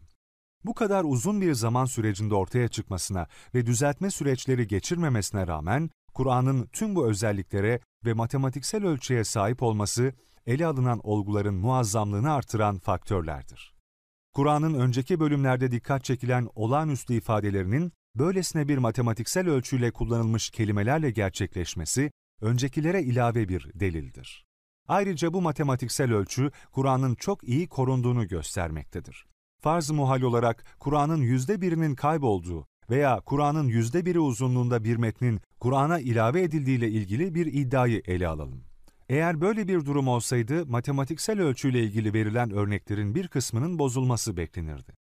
Örneğin, Kur'an'ın yüzde birine yakın hacimdeki bir bölümde, Kur'an'da 365 kez geçen bir gün ifadesinin 3-4 kez civarında geçmesi veya 115'er defa geçen dünya ahiret kelimelerinin 2-3 kez civarında geçmesi veya 88'er kez geçen melek şeytan kelimelerinin 1-2 kez civarında geçmesi beklenir. Yüzde birlik ilave veya eksiltmede bile muhtemelen bu kelimelerin evrenle veya birbirleriyle uyumları bozulacaktır. O zaman Kur'an ilaveler veya eksiltmeler yapılmış bir kitap olsaydı, böylesine matematiksel ölçüyle kullanımlara tanıklık edemiyor olurduk. Ön yargıyla yaklaşmayanlar için Allah'ın birçok delili açıktır. Araf Suresi 146 Yeryüzünde haksız yere büyüklük taslayanları delillerimden uzak tutacağım. Onlar her türlü delili görseler de inanmazlar. Dost doğru yolu görseler onu yol edinmezler. Ama azgınlık yolunu görseler onu yol edinirler. Bu, onların delillerimizi yalanlamaları ve onlara karşı kayıtsız kalmalarından dolayıdır. Kur'an'da çifte ve teke dayalı ölçü. Çift ve tek sayılar ilkokuldan itibaren öğrencilerin öğrendiği matematiğin önemli bir konusudur. Milattan önce Pisagorculardan Öklit'e, daha sonra Gauss'a kadar ünlü matematikçiler bu konuyu ele aldılar. Kur'an'da matematiğin önemli ayrımı olan çift ve tek üzerine kurulu matematiksel bir ölçü olduğu söylendiğinde, birçok kişinin peşinen böylesi bir iddiayı reddettiğine ve Kur'an'ın çift ve tek olmak gibi bir konuyla ne ilgisi var gibi cevaplar verdiklerine tanıklık ettim. Bu tavrı gösterenlere Kur'an'da çift ve tek olmaktan bahsedildiğini söylediğimde bundan haberi olmadıklarını, hatta şaşırdıklarını gözlemledim. Kur'an'ın önemsiz bir şeyden bahsetmesinin imkansız olduğunu hemen her Müslüman kabul edecektir. Müslüman olmayanlara ve İslam'la ilgili tereddütleri olanlara Kur'an'ın 7. yüzyıldaki bir insan veya insan topluluğu tarafından yazılmış olamayacağını, ayrıca çok iyi korunmuş olduğunu gösterdiği için de çift ve tek üzerine kurulu Kur'an'ın yapısını incelemek faydalı olacaktır. Çiftten ve tekten bahseden Kur'an ayeti şöyledir. Fecr Suresi 3 Andolsun çifte ve teke. Çift ve tekin Kur'an açısından bir önemi olması sadece burada söylendiği şekilde bu önemin olduğunu elbette göstermez. Fakat burada söylenenlerin içeriği dikkatlice incelenmelidir. Çift ve tek üzerine kurulu Kur'an'ın bir yapısı olduğu iddiasının peşinen reddedilmesine bu ayet manidir. ayrıca Kur'an'da çift ve tek olmaya atıf olması, Müslümanların Kur'an'da birçok matematiksel yapı aradıkları, birçok denemeden sonra buldukları ilginç birkaç şeyi ön plana çıkartarak olağanüstülük iddiasında bulundukları iddiasını geçersiz kılar. Çünkü Kur'an'da çift ve tek olma ile ilgili matematiksel bir düzen olduğunu söyleyenler, birçok olgu üzerinde değerlendirme yapıp da çift ve tek konusunda bir şeyler bulup da ortaya çıkmamaktadırlar. Fakat Kur'an'ın açıkça dikkat çektiği çift ve tek olma temelinde Kur'an'da gözüken matematiksel sistemi gözler önüne sermektedirler. Kur'an'daki bu sistemi gözlemeniz için ileri seviyede matematik bilmenize gerek yok. Çift ve tek sayının ne olduğunu bilmeniz ve toplama, çarpma gibi basit işlemleri hesap makinesi kullanarak yapabilmeniz yeterli olacaktır. Kur'an'daki çift ve tek merkezli sistem, Kur'an'daki sure sıralamasının ve ayetlere göre ayrılmanın da ilahi kökenli olduğunu ortaya koymaktadır. Kur'an'ın korunduğuna inanan kişilerin bir kısmı bile Kur'an'daki sure sıralarının farklı olmasında bir sorun olmadığını ifade etmişlerdir. Örneğin buna göre Fatiha suresini birinci sıradaki yerinden kaydırıp ikinci sure yaparsanız, Bakara suresini ikinci sırasındaki yerinden kaydırıp birinci sure yaparsanız, Kur'an aynı Kur'an olacaktır ve bir şey değişmeyecektir. Veya 7 ayetli Fatiha suresinin 6. ve 7. ayetlerini birleştirip 6 ayet yaparsanız, Bakara suresinin sonuncu ayeti olan 86. ayeti ikiye bölüp bu sureyi 287 ayet yaparsanız bir değişiklik olmayacaktır. Çift ve tek merkezli sistem, Müslümanların büyük çoğunluğunun inandıkları mevcut sure ve ayet düzenlemelerinin ilahi kökenli olduğunu göstermektedir. Nitekim birazdan göreceğiniz gibi Kur'an'da sadece Fatiha ve Bakara surelerinin yerini bile değiştirmeniz veya sadece bu surelerden birinden bir ayet eksiltmeniz veya artırmanız bile çift ve tek merkezli sistemi çökertmektedir. Buradan anlaşılacağı gibi iniş sırasına göre Kur'an veya iniş sırasına göre meal başlığı altında Kur'an veya meal basmak sakıncalıdır. Zaten surelerin vahyedilme sırası tartışmalı bir konudur, bu konuda ittifak yoktur. Fakat bu konuda ittifak olsaydı bile çift ve tek üzerine kurulu sistem, Kur'an'ın mevcut sure ve ayet düzeninin ilahi olduğunu ve onunla oynanmaması gerektiğini ortaya koymaktadır. Ayrıca buradan anlıyoruz ki dünyada yaygın olan Kur'an'ın sure ve ayet numaraları doğrudur. Dünyanın çok büyük bir bölümünde Hafs versiyonu olarak bilinen Kur'an yaygındır. Sadece Kuzey ve Batı Afrika'da Varş versiyonu kullanılmaktadır. İki versiyonda da aynı sırasıyla 114 sure vardır. Surelerin içeriği ve uzunlukları aynıdır fakat ayet bölümlerinde küçük farklar vardır. Çift ve tek üzerine kurulu matematiksel sistem dünyanın çoğunda kullanılan elimizdeki Kur'an'ın ayet bölümlerini onaylamaktadır. Birçok kişi Hafs versiyonunun vahyedilirken yazılmış Kur'an kopyasına bakılarak çoğaltıldığını düşünmüştür. Nitekim bu iddia matematiksel destek bulmaktadır. Varş versiyonu muhtemelen ezberden yazıya geçirilmiş bir versiyondur. Ezberden Kur'an okunduğunda cümle duraklarının ve ayet duraklarının karışması olağandır. Bazıları Kur'an'ın toplanma süreçlerine Allah'ın müdahale ederek ayet numaralarına kadar korumayı gerçekleştirdiğini ifade eder ve Kıyamet suresinin 17. ayetindeki şüphesiz onu toplamak ve okutmak bize düşer ifadesinin böyle bir iddiayı desteklediğini söylerse buna bir itirazım olmaz. Bu yaklaşım burada ifade edilenler açısından bir şey değiştirmez. Benim kanaatim birçokları gibi Kur'an'ın mevcut düzeninin vahyedildiği ilk andan itibaren geçerli olduğu, Kur'an'ın ilk çoğaltma sürecinde ilk baştan oluşmuş sure ve ayet düzeninin çoğaltıldığı yönündedir. Gözlenen sistem, Kur'an'ın mevcut sure ve ayet düzenini tasdik etmektedir. Allah'ın Kur'an'ın yapısını korumak için Kur'an'ın toplanma sürecinde müdahale edip etmediği burada savunulanlar açısından bir şey değiştirmez. Önemli olan Kur'an'da işaret edilen bir olgu temelli inceleme ile dünyada yaygın olan elimizdeki Kur'an'ın sure ve ayet bölümlerine kadar çok iyi korunduğuna tanıklık etmemizdir. Kur'an'ın vahyinden 1400 yıl sonra ortaya çıkan ama Kur'an'ın hep içinde olan çift ve tek olma kriteri üzerinden mevcut sure ve ayet ayrımlarının doğruluğunu onaylayabiliyoruz. Birçok olağanüstülüğü olan kitabın bu konuda da dünyada hiçbir kitapta gözlemlenmemiş böylesi bir özelliği göstermesi harika değil mi? Şimdi çift ve tek olma üzerinden Kur'an'da karşımıza çıkan ilginç düzenlemelere geçelim. Kur'an'daki sure ve ayetlerin sıralarını sayılarla ifade ettiğimizde Fatiha suresini 1-7, Bakara suresini 2-286 olarak tanımlıyoruz. Çok basit bir işlemle Fatiha suresini ifade eden 1 ve 7'yi toplayıp 8'i buluruz ve 8 çift sayı olduğu için onu aşağıdaki tabloda görüldüğü gibi çift tanesine yazalım.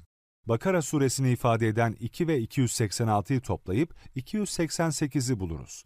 Bu da bir çift sayı olduğu için onu da çift tanesine yazalım. Ali İmran suresi 3. suredir ve ayet sayısı olan 200 ile toplayıp 203'ü buluruz. Bu sayı ise tek olduğu için bu sayıyı tek hanesine yazalım. Kur'an'ın tüm sure ve tüm ayetlerine bu yöntemi uygulayalım. Karşımıza şu tablo çıkmaktadır. Birinci sureden 114. sureye kadar sureleri toplarsak 6555 sayısını elde ederiz. Tek hanesindeki sayıları topladığımızda da 6555 sayısını elde ediyoruz. Bu iki sayının eşit olması için matematiksel bir zorunluluk yoktur. Aynı şekilde ayet sayısını veren 6236 sayısının çift tanesindeki 6236 ile eşit çıkması için bir sebep yoktur. Sağdaki çift ve tek sütunlarındaki sayıların toplamı, bu sayılar sure ve ayet numaralarının toplamından oluştuğu için elbette sure ve ayet sayılarının toplamına eşit olacaktır. Bu zorunluluk olasılıklara bir sınır getirmektedir. Fakat Kur'an'daki toplam sure sayısı ve ayet sayısı aynı kalıpta. Çift ve tek sütunlarındaki başka şekilde dağılımının olması pekala mümkündü. Sure ve ayet toplamları aynı kalmak şartıyla yapılacak düzenlemelerde sağdaki sütunların 6236 ve 6555 sayılarını vermesinin olasılığı oldukça düşüktür. Toplam sure ve ayet sayıları aynı kalmak fakat dağılımları farklı olmak şartıyla Sağdaki sütunlarda çıkabilecek sayılar şöyle bir kümeyle ifade edilebilir. 0 12791, 2 12789, 4 12787, 6234 6557, 6236 6555, 6238 6553, 12784 7, 12786 5, 12788 3. Görüldüğü gibi Kur'an'daki sure ve ayet sayılarının toplamı muhafaza edilip bunların dağılımı farklı olsaydı çift ve tek sütununda birçok farklı sayı çifti karşımıza çıkardı. Bu tablo bize neler söylemektedir? Öncelikle şunu görelim. Kur'an'daki mevcut surelerden hangi sureyi çıkarırsanız çıkarın bu tablo bozulur. Veya Kur'an'a farz-ı muhal 115. bir sure eklendiğini ve hatta isteyenin bu tabloyu bozmamak için surenin ayet sayısını istediği gibi ayarlayabileceğini de kabul edelim. Bu 15. sureye hangi ayet sayısını verirseniz verin, bu tablo yine bozulur.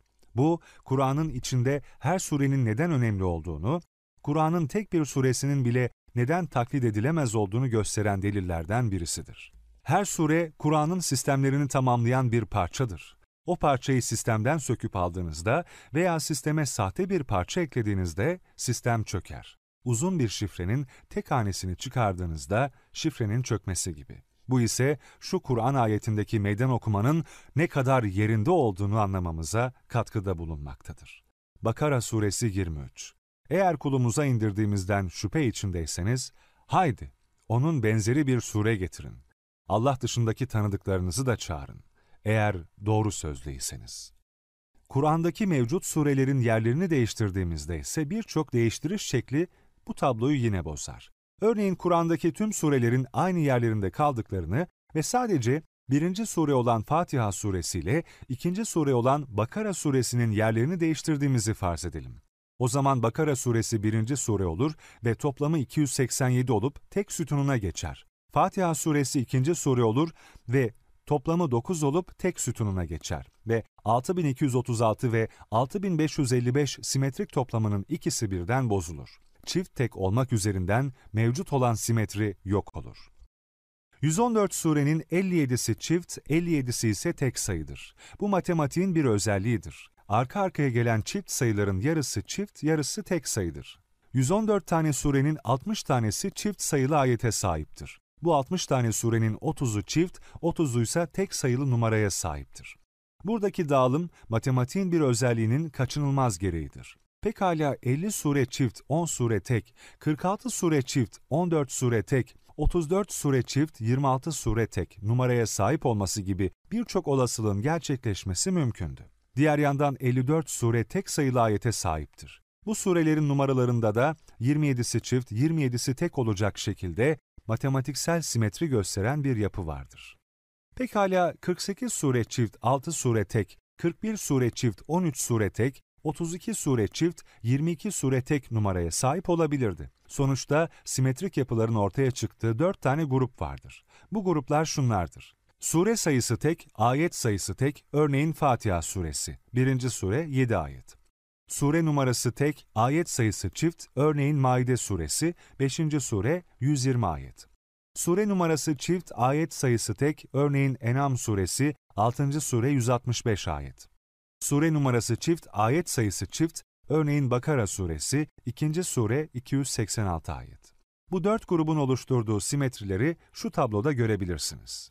Bu dört tane gruptan ikisini homojen, ikisini ise heterojen olarak niteleyebiliriz. Homojen sureler, sure sırası ve ayet numaralarının her ikisi de çift veya her ikisi de tek olan surelerdir. Heterojen surelerse bunlardan birisi çift iken diğeri tek olan surelerdir. Sureler bu açıdan incelendiğinde 57 homojen ve 57 heterojen sure vardır. Bu söylenenler ışığında yukarıdaki tablo şöyle bir tablo olarak da gösterilebilir.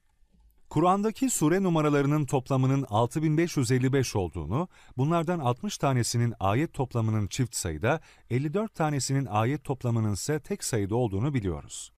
Bu surelerin numaraları acaba olabilecek en orantılı şekilde nasıl dağılabilir? 114 surenin numaralarının toplamı olan 6555'i önce sure sayısı olan 114'e böler, sonra ise çift ayet sayısına sahip surelerin sayısı olan 60 ile çarparsak, çift ayet sayısına sahip surelerin numaralarının olabilecek en orantılı dağılımını bulabiliriz. Sonuç 3450'dir. Gerçekten de çift ayet sayısına sahip surelerin numaralarının toplamı 3450'dir. Aynı şekilde 6555'i 114'e böldükten sonra tek ayet sayısına sahip surelerin adeti olan 54 ile çarparsak bu surelerin numaralarının en orantılı dağılımı olan 3105'i buluruz. Gerçekten de tek ayet sayısına sahip surelerin numaralarının toplamı 3105'tir. Bu iki tane sayıdan birisinin olabilecek en orantılı şekilde dağılıma eşit olduğunu bulduğumuzda, matematiğin bir gereği olarak ikinci dağılımda olabilecek en orantılı dağılıma eşittir. Çünkü ikinci sayı birinci sayıyla toplanınca 6555'i vermek zorundadır. Bunun bir parçası en orantılı dağılımı verince matematiksel bir zorunluluk olarak diğer parçada en orantılı dağılımı verir. Sadece tek ayete sahip birinci sure olan Fatiha suresiyle çift ayete sahip ikinci sure olan Bakara suresinin yerlerini bile değiştirseniz bu orantılı dağılım bozulur. Bu çok ilginç bir fenomendir. Ve çift ile tek üzerine Kur'an'ın surelerinin numarasını ve ayet sayılarını incelediğimizde karşımıza çıkmaktadır. Kur'an'da çift ve tek sayısından ortaya çıkan simetrileri, Kur'an'ı sure sayısından ikiye simetrik bir şekilde bölersek de her iki simetrik yapının içinde gözlemekteyiz. Kur'an'ı sure sıralamasından ikiye bölersek, iki tarafta da 57'şer sure bulunmaktadır. Bölünme işlemi 57. sure olan Hadid suresinin sonundan olmaktadır. Hadid suresinin sure sayısı olan 57'yi ayet sayısı olan 29 ile çarparsak 1653 eder. 1653 aynı zamanda Hadid suresine kadar olan sure numaralarının toplamına eşittir. Bölünmenin olduğu yerde bu özelliğin çıkması, bölünme noktasının özel şekilde tasarlandığının işaretlerinden birisidir. Kur'an'ı ikiye bölerek incelediğimizde, Kur'an'ın her iki yarısının içinde de önceden bahsedilen homojen ve heterojen olma açısından simetrik bir yapı vardır. Kur'an'ın birinci yarısında 29 tane heterojen ve 28 tane homojen sure varken, ikinci yarısında 28 tane heterojen ve 29 tane homojen sure vardır. Bu durumu şu tabloda da görebilirsiniz. Yüzyıllar boyunca birçok Kur'an yorumcusu Fecr suresi 3. ayetteki andolsun çifte ve teke ifadesinin ne anlama geldiğini anlamaya çalışıp değişik tahminlerde bulundular. Her halükarda matematiğin dünyanın hemen her ülkesinde ele alınan başlıklarından biri olan çift ve tek olmaya Kur'an'da dikkat çekiliyordu. Buraya kadar anlatılanlar, Kur'an'da çift ve tek olmaya neden dikkat çekildiğinin ve bu ayetten iki ayet sonra Fecr suresi 5. ayette neden düşünen kimse için bunlar yemine konu olacak kadar önemli değil midir ifadesinin geçtiğinin hikmetini anlamamıza katkıda bulunmaktadır. Kur'an'ın içinde çift ve tek üzerine yapılan vurgu, İslam'la, Kur'an'la çift ve tek olmak gibi özelliklerin bir alakasının olmadığı ve bunların gereksiz hurufi yaklaşımlar olduğu itirazlarına kapıyı kapatmaktadır. Kur'an'daki çift ve tek üzerine kurulu yapı, Kur'an'ın 7. yüzyıldaki bir insan tarafından yazılmış olamayacağını ve birçok olağanüstü özelliklerinden birini daha ortaya koymaktadır. Üstelik Kur'an'ın bu özelliğiyle Kur'an'ın çok iyi şekilde korunmuş olduğu gibi önemli bir husus da gösterilmiş olmaktadır. Bu, Kur'an'ın olağanüstü bir özelliğidir ve aynı zamanda önemli bir fonksiyona sahiptir. Daha önce dikkat çekildiği gibi Kur'an'daki hangi sureyi çıkarırsanız çıkarın veya hayali hangi sureyi eklerseniz ekleyin, çift ve tek temelli bu simetrik yapılar bozulur. Ayet ekleme ve çıkarmalarda ise mümkün olan dört değişikliğin üç tipinde simetriler bozulur fakat birinde bozulmaz. Sure ve ayet toplamı tek olan sütunlardaki surelere ister çift ister tek ayet eklensin veya çıkarılsın, tablo bozulur. Çünkü surelerin toplamı olan 6555 sayısı sabittir. Buna karşılık gelen tek sütunundaki her değişiklik istisnasız olarak simetriyi bozacaktır. Diğer yandan sure ve ayet toplamı çift olan sütundaki surelere tek ayet eklerseniz veya çıkarırsanız toplamlar diğer sütuna kayar ve her iki sütundaki simetriler bozulur. Fakat sure ve ayet toplamı çift olan sütundaki surelere çift ayet eklerseniz veya çıkarırsanız bu değişiklik 6236 sayısıyla simetrik bir şekilde artar veya eksilir yani simetriler bozulmaz. Kısacası çift ve tek üzerine kurulu bu sistem, Kur'an'a mümkün dört tane ayet ilave veya eksiltme şeklinden üçünü denetler. Kur'an'daki bu sistemi bilmeden Kur'an'a birisinin ayet ilave veya eksiltme yapmaya kalktığını ve geri kalan tüm koruyucu faktörler dışında Kur'an'ı sadece bu sistemin koruduğunu hayal edelim. Öncelikle bu sistem bir sure ekleme veya çıkarımı gibi bir durumda simetriler çökeceği için bu boyuttaki ekleme ve çıkarmaları denetler. Aynı kişinin Kur'an'ın 10 yerine birkaç ayet ekleyerek veya çıkararak Kur'an'da değişiklik oluşturmaya kalktığını varsayalım. Bu yapıyı bilmeyen bir kimsenin yapacağı bir ilave teşebbüsünde çift ve tek üzerine kurulu sisteme yakalanmama olasılığı 1 bölü 4'tür. İki ilave teşebbüsünde bu olasılık 1 bölü 4 çarpı 1 bölü 4 eşittir 1 bölü 16 olur. 3 ilave teşebbüsünde olasılık 1 bölü 4 çarpı 1 bölü 4 çarpı 1 bölü 4 eşittir 1 bölü 64 olmaktadır. Bu şahsın 10 ilave teşebbüsünde yakalanmama olasılığı 1 bölü 4'ün 10. kuvveti yani 1,1 milyon 48 bin 576'dır. Eğer 20 defa ekleme teşebbüsü olsa bu sisteme yakalanmama olasılığı trilyonda birden düşüktür. 1 bölü 1 trilyon 99 milyar 511 milyon 627 bin 776'ya karşılık gelmektedir. Sonuçta Kur'an'ı %1 oranında değiştirmek için Kur'an'daki 20 yerde birkaç ayet eksiltmeye veya ilaveye kalkan kişinin Kur'an'daki sırf bu sistemi aşma olasılığı trilyonda birden düşüktür. Üstelik Kur'an'da bu çapta eksiltme veya ilave yapılmaya kalkılsaydı, önceden örneği verilen birbiriyle ilgili kelimelerin simetrik geçişleri gibi birçok yapıda bozulacaktı. Çift ve tekle ilgili incelemenin ilginç sonuçlar verdiği alanlardan birisi, sure numarası ve ayet toplamı 19'un katı olan sureleri incelediğimizde ortaya çıkmaktadır. Kur'an'da çift ve teke dikkat çekildiği gibi ilginç şekilde 19 sayısına da dikkat çekilmiş ve hiçbir sayıyla ilgili söylenmeyen şekilde bu sayının inanç artırıcı özelliğine dikkat çekilmiştir. Müdessir suresi 30, üzerinde 19 vardır. 31. Ateşe bekçi olarak sadece melekleri atadık. Onların sayısını da inkarcılar için bir fitne kıldık. Ta ki kendilerine kitap verilenler kesin bir bilgiyle inansın, inananların da inancı artsın. Bu ayetlerde 19'un fitne kılınması ve inanç artırması gibi özelliklerine dikkat çekilmesindeki ilginçliği fark edip de 19 sayısı üzerine çalışanlardan birçok ilginç veriye ulaşanlar olduğu gibi birçok uçuk kaçık iddia ortaya atanlar da olmuştur. Ayrıca bu konuyla ilgili sorunlu olup hala çözülmemiş konular mevcuttur. Örneğin bu sayıyla ilgili birçok iddianın yapıldığı hurufu mukatta harfleriyle ilgili birçok iddia oldukça tartışmalıdır. Bu kitapta tartışmalı bu alana girilmemiştir. Fakat 19 açısından Kur'an incelendiğinde tartışmalı olmayan bazı ilginç veriler de mevcuttur. Örneğin Kur'an'ın 114 suresi vardır ve en büyük asal çarpanı 19 olan 114, 19'un 6 katıdır.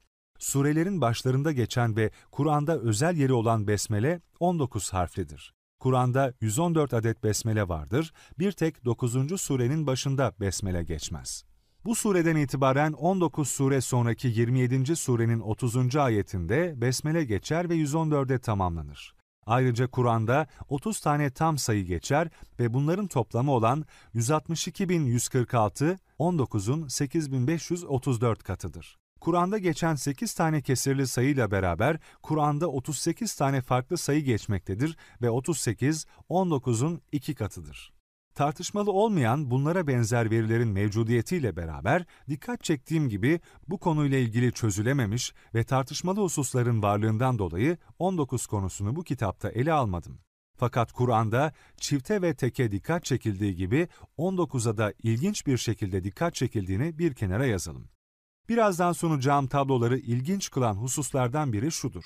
Bu tablolar çift ve tek olma açısından incelenme ve 19'un katı olma ölçülerinin ikisinin kesişiminde gözlemlendiği için çift ve tekle ilgili sisteme tanıklık edenleri 19 konusunu incelemeye, 19'la ilgili matematiksel bir ölçüye tanıklık edenleri ise çift ve tek konusunu incelemeye davet etmektedir. Şimdi Kur'an'daki sure ve ayetler çift ve tek açısından incelenirken sadece sure numarası ve ayet sayısının toplamı 19'un katı olan sureler ele alınıp onların çift ve tek açısından oluşturdukları simetriler gösterilecektir. Kısacası 19'u müstakil bir konu olarak ele almayacağım ama çift ve tek başlığının içerisinde sure numaraları ve ayet sayıları 19'un katı olan surelerin oluşturduğu simetrik yapıları göstereceğim.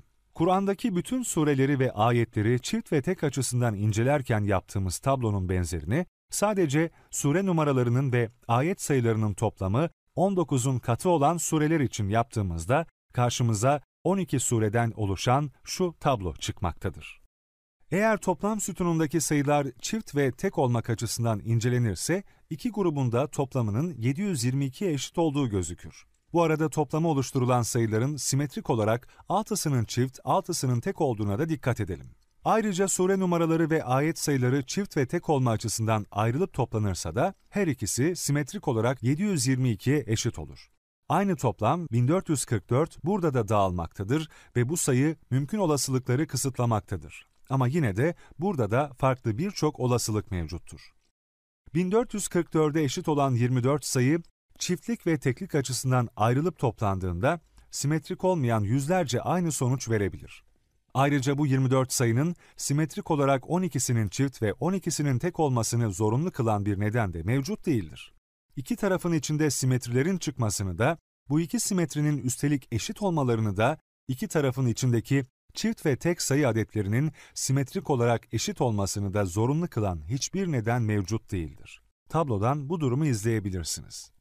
Ayrıca sure numaralarını ve ayet sayılarını ifade eden sayıları oluşturan rakamların toplamını inceleyelim. Tek 15 sayısı için 1 ve 5'i, tek 165 sayısı için 1, 6 ve 5'i alacağız. Bunu aynen tüm tek ve tüm çift sayılara uygulayıp kendi içlerinde toplayacağız. Burada iki tarafta da simetrik olarak 110 sayısı ortaya çıkmaktadır. Oysa birbirine eşit toplam veren sayıları oluşturan rakamları topladığımızda aynı sonucu vermelerini zorunlu kılan bir şey yoktur. Çift ve tek temelli incelememizden burada da ilginç bir simetri çıkmaktadır. Tablodan bu durumu görebilirsiniz. Bütün sureler üzerinde yaptığımız önceki incelemeye benzer bir incelemeyi burada da yapalım ve tabloyu ortadan ikiye bölelim. Böyle yaptığımızda altışar sureli iki grup oluşmaktadır ve bunlar arasında da simetrik bir yapı karşımıza çıkmaktadır. Her iki grupta ortaya çıkan sure numarası ve ayet sayılarının toplamı 722'şer olarak eşittir. Oysa toplam 1444 sayısı birçok farklı şekilde ikiye bölünebilecek olmasına rağmen sadece 722'şer olarak tek şekilde simetrik bir şekilde ikiye bölünebilir ve burada böyle olmuştur. Aşağıdaki tablodan da takip edebilirsiniz. Bu arada bu aktarılan veriler birbirini zorunlu olarak sonuç vermeyen verilerdir. Birbirlerini matematiksel zorunluluk olarak sonuç veren veriler buraya alınmadı. Örneğin tablonun üstündeki 722 sayısını meydana getiren tek sayıların toplamı 508, çift sayıların toplamı 214'tür. Alttaki 722'yi meydana getiren tek sayıların toplamı ise 214, çift sayıların toplamı 508'dir. Bu simetri buraya kadar verilen verilerden matematiksel bir zorunluluk olarak çıktığı için yeni bir simetri olarak değerlendirilemez. Bu ve benzeri matematiksel zorunlulukların bağımsız simetriler olarak aktarılmamasına özellikle dikkat edildi. İlaveten bu mevcut 12 sureden önce sure numarası çift olan 6 sureyi alalım ve bu 6 surenin numaralarını ve ayet sayılarını toplayalım. Bu işlemle 741 sayısına ulaşıyoruz. Bundan sonra ayet sayısı çift olan 6 sureyi alalım ve aynı şekilde bu 6 surenin numaralarını ve ayet sayılarını toplayalım. tarafın altışar adetle simetrik üyeli iki grup olduğuna da dikkat edelim. Karşımıza yepyeni bir simetri çıkmaktadır. Bu işlemde de simetrik bir şekilde 741 sayısına ulaşıyoruz. Bir de daha önceden yaptığımız gibi sure numaralarını ve ayet sayılarını oluşturan sayıları meydana getiren rakamları toplayalım. Bunun için sure numaraları çift olanlardan oluşan tablodaki 6 için 6'yı, 165 için 1, 6 ve 5'i, 42 için 4 ve 2'yi alıp toplayalım. Sonuç 111'dir. Aynı işlemi ayet sayıları çiftlerden oluşan tablodaki sayılar için uygulayalım. Bir kez daha karşımıza simetrik bir yapı çıkmaktadır. Sonuç yine 111'dir. Tablodan anlatılanları takip edebilirsiniz. Demin uyguladığımız işlemleri aynı şekilde önce sure numarası tek olan ayetler için sonra ayet sayısı tek olan ayetler için uygulayalım. İnanılmaz şekilde bir kez daha karşımıza benzer simetrik bir yapı çıkmaktadır. İki grubu oluşturan sayıların toplamı 703'er olarak simetriktir. İlaveten önceden olduğu gibi topladığımız sayıları oluşturan rakamları toplayalım. Bir kez daha benzer simetrik bir yapı çıkmaktadır. İki grubu oluşturan sayıları oluşturan rakamların toplamı 109'dur. Rastgele yöntemler seçerek değil de çift numaralı sure ve ayetlere uygulanan yöntemin aynısının tek numaralı sure ve ayetlere uygulanmasıyla aynı tipte simetrilerin ortaya çıktığını tespit etmek önemlidir. Tablodan takip edebilirsiniz. Tek bir kitabı inceliyoruz ve evren, dünya, canlılar, tarih hakkında olağanüstü açıklamalar yapan, Allah'la bağ kurdurmak gibi çok önemli bir fonksiyonu icra eden, hayata anlam veren, tarihte çok önemli fonksiyonlar üstlenmiş bu kitapta, çok iyi korunduğunu gösteren matematiksel sistemlere de rastlıyoruz. Üstelik her türlü itiraza kapıları kapatacak şekilde bu kitapta 1400 yıl kadar önce andolsun çifte ve teke ifadesi de yer alarak koruma mekanizmalarından birine de işaret edilmiş. Dünyanın hangi kitabında böyle bir özellik gösterilebilir? Allah'la hiçbir kitabın yapmadığı ölçüde bağ kurduran kitap, aynı zamanda başka kitaplarda olmayan olağanüstü özelliklere sahipse, bunlar bu kitabın Allah'tan olduğuna inanmamız için yeterli değil midir? İsra Suresi 88 De ki, eğer bütün insanlar ve cinler bu Kur'an'ın bir benzerini oluşturmak için toplansalar ve bu konuda birbirlerine destek olsalar bile onun bir benzerini meydana getiremezler.